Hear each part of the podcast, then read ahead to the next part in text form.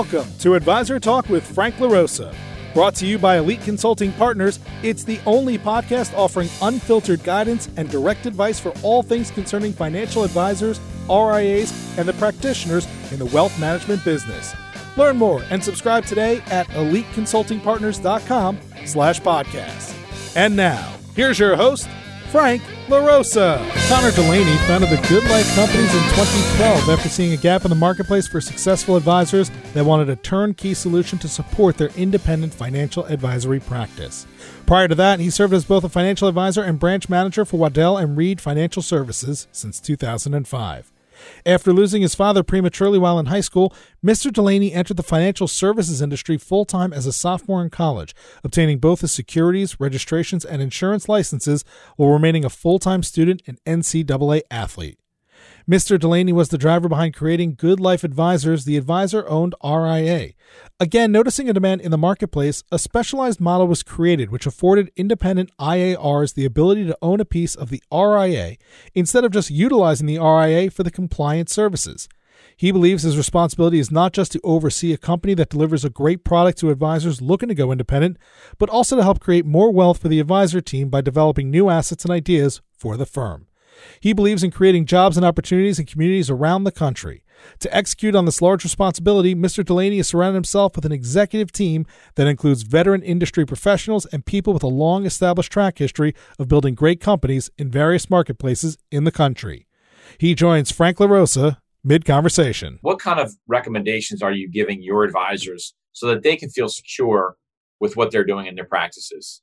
Well, I mean, I think the first thing is how how incredibly caught off everybody was by this, right? It's like I just am going through my head trying to think of something that would make sense. And you know, if you remember the Super Bowl a couple years ago, Seahawks versus the Broncos, and the first play of the game on the five yard line, the center snaps it and it goes right over Peyton Manning's head and out of the back of the end zone. And before you know it, they're down 14 nothing, and they're like, wait a second, we, we, we, did, we just did the coin toss. That was at 14 nothing already, right?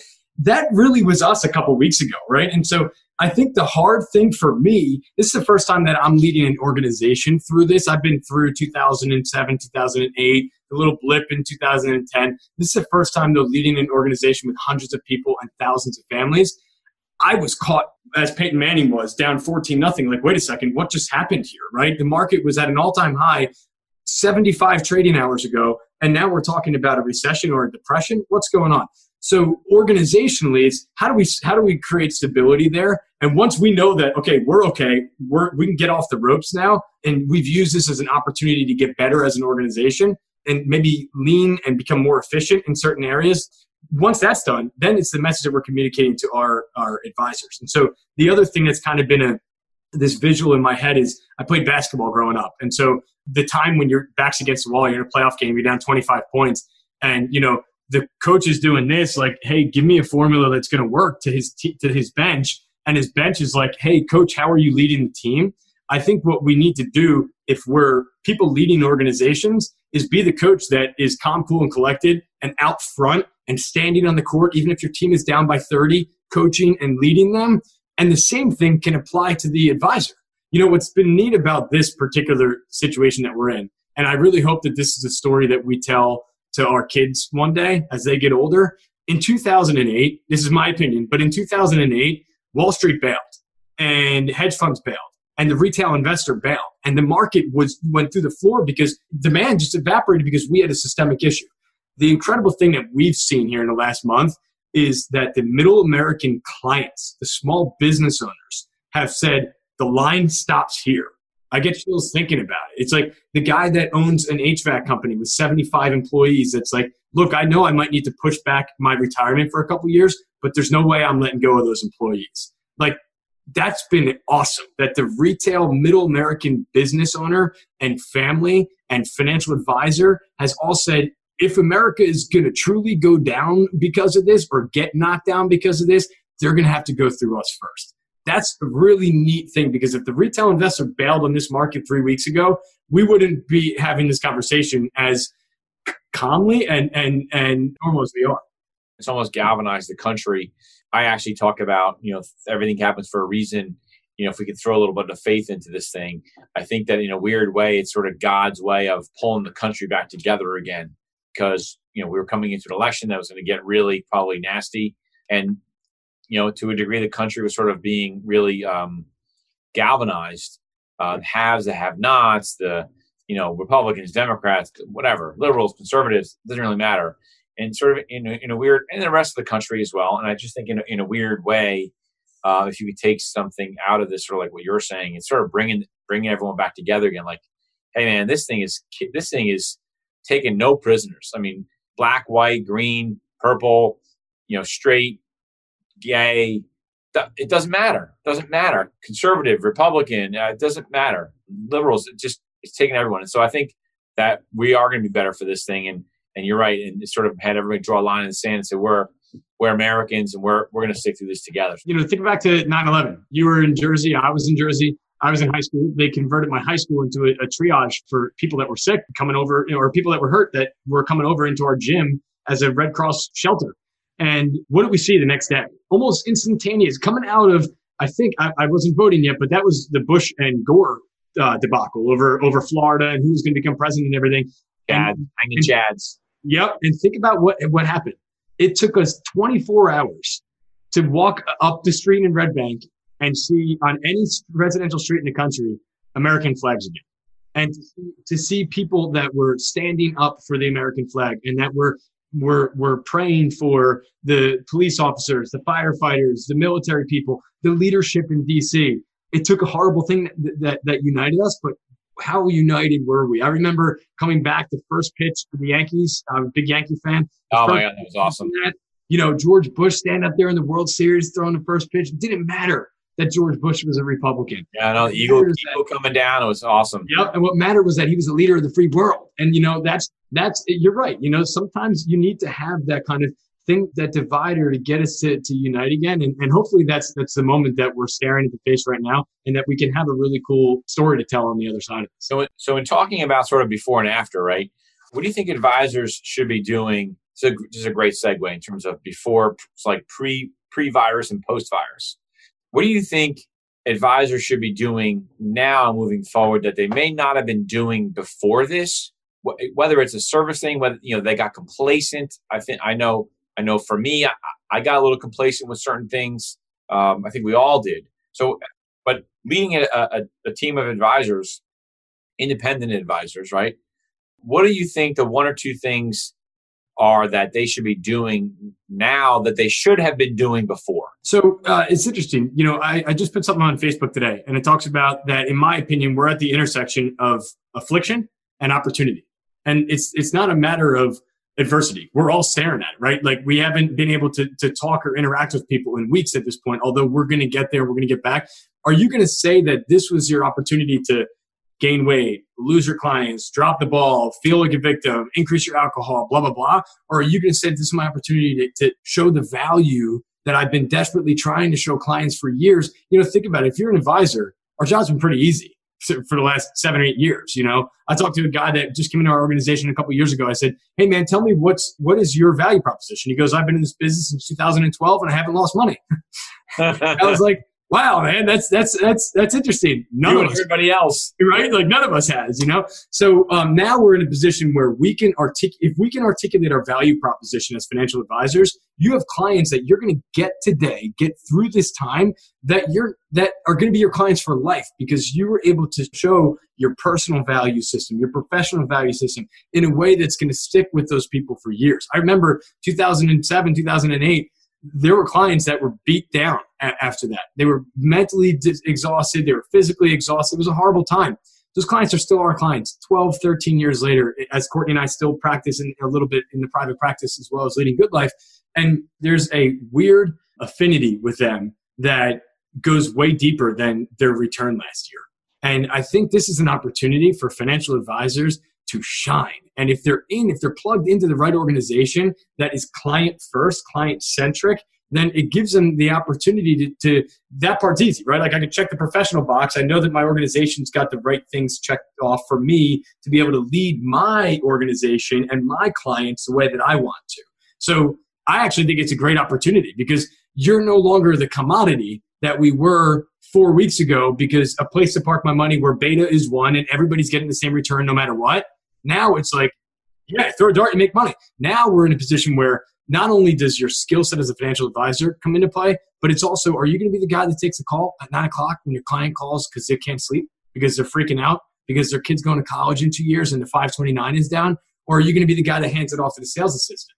It all this is our opportunity to really drive and bring value to our clients. Awesome. Are You talking about good life and the advisor centric, client centric focus. What are the things that you are specifically doing at Good Life that you think separate yourself? So, what are those things that you're doing which make you a, unique firm? But what are those things? Because everyone says, oh, we're FA centric, right? We're client focused. Someone that said, I would love to find the firm that says, we're not, we're, we're all about the money. I don't care about the financial advisor. We're all about, we're all about the money. right, exactly. Right. Yeah. I say it's not, not about the money, but it's about the money. But you guys do some unique things, which is part of the reason why I, I have you on this podcast because I don't, I've never done this before, and so, um, but I do think that you guys do some unique things, uh, like we were talking about on the uh, on the call before the call about sort of abundance versus scarcity, right? And I think that there are some things that you do as a firm, whether it's a faith belief or not, doesn't matter. That I, I think more firms should be doing. And so, can you just take like five minutes and say what are those sort of unique things that separate you uh, that draw advisors to to your firm? Especially right now. What happens is that we have the opportunity to lead from the top and to lead from the front. And so for me i've said from the first day of, of this kind of crisis i've been in my office at 3.15 and i've been pushing it until 10 or 11 o'clock every night Uh, what am I not doing? Not sipping on any alcohol. Not because I don't drink, and I it's just because right now I need to be sharp and focused and high energy and running and and running the way that I hope that my advisors are running their business.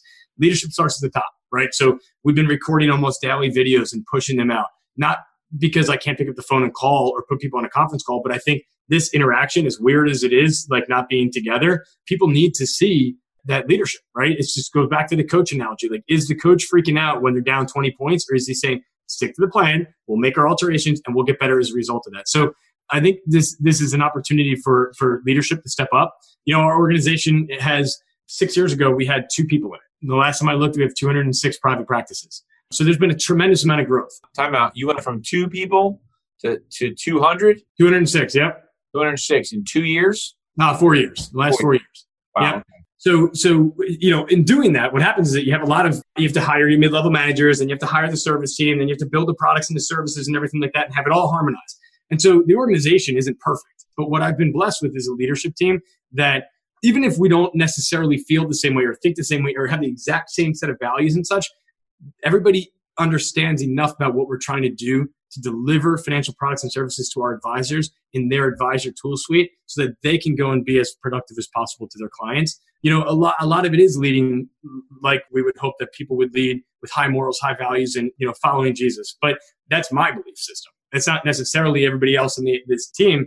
But what I always say to my wife, you know, one of the interesting things that I've, I've really underestimated since I took this role in starting Good Life is, you know, people are going to say stuff, positive and negative about you. Um, but let your body of work be the things that people judge you by. And I think that that's that's the message that advisors have to think about too. You know, this is your opportunity to, to almost reshape and reposition yourself within the lenses of who your clients think you are. Say that again. That is that's the nugget right there. It's the opportunity to kind of re, to, to reshape and reposition how your clients feel about you. You know, I've had a lot of advisors that we've taken over the years from the big wirehouse places. I remember when I got in this business, I share it with you, 20 years old, barely 20 years old at the time. And my manager said to me, fake it till you make it. Go buy the car, go buy the suit, go go live in the house, blah, blah, blah. And not knowing any better, I was just a broke fat kid from New Jersey. I took some of that guidance and advice. And what I learned along the way was that that material stuff doesn't matter. It's the impact that you're making that's going to define who you are at the end of the day. And so the advisors that we've been able to take out of that mentality of you got to be something that you're not or that you're not comfortable in. They're trading in their Jaguars for the pickup. Now, the cool thing about the pickup is that, it, or not cool thing, is that it costs as much as the Jaguar does, but it's it's what the how the clients see you and how the clients feel about you. It gives you this to use this as an opportunity to become the center of your client's life for all the right reasons, not just because you're their financial advisor, but because you're something much deeper than that.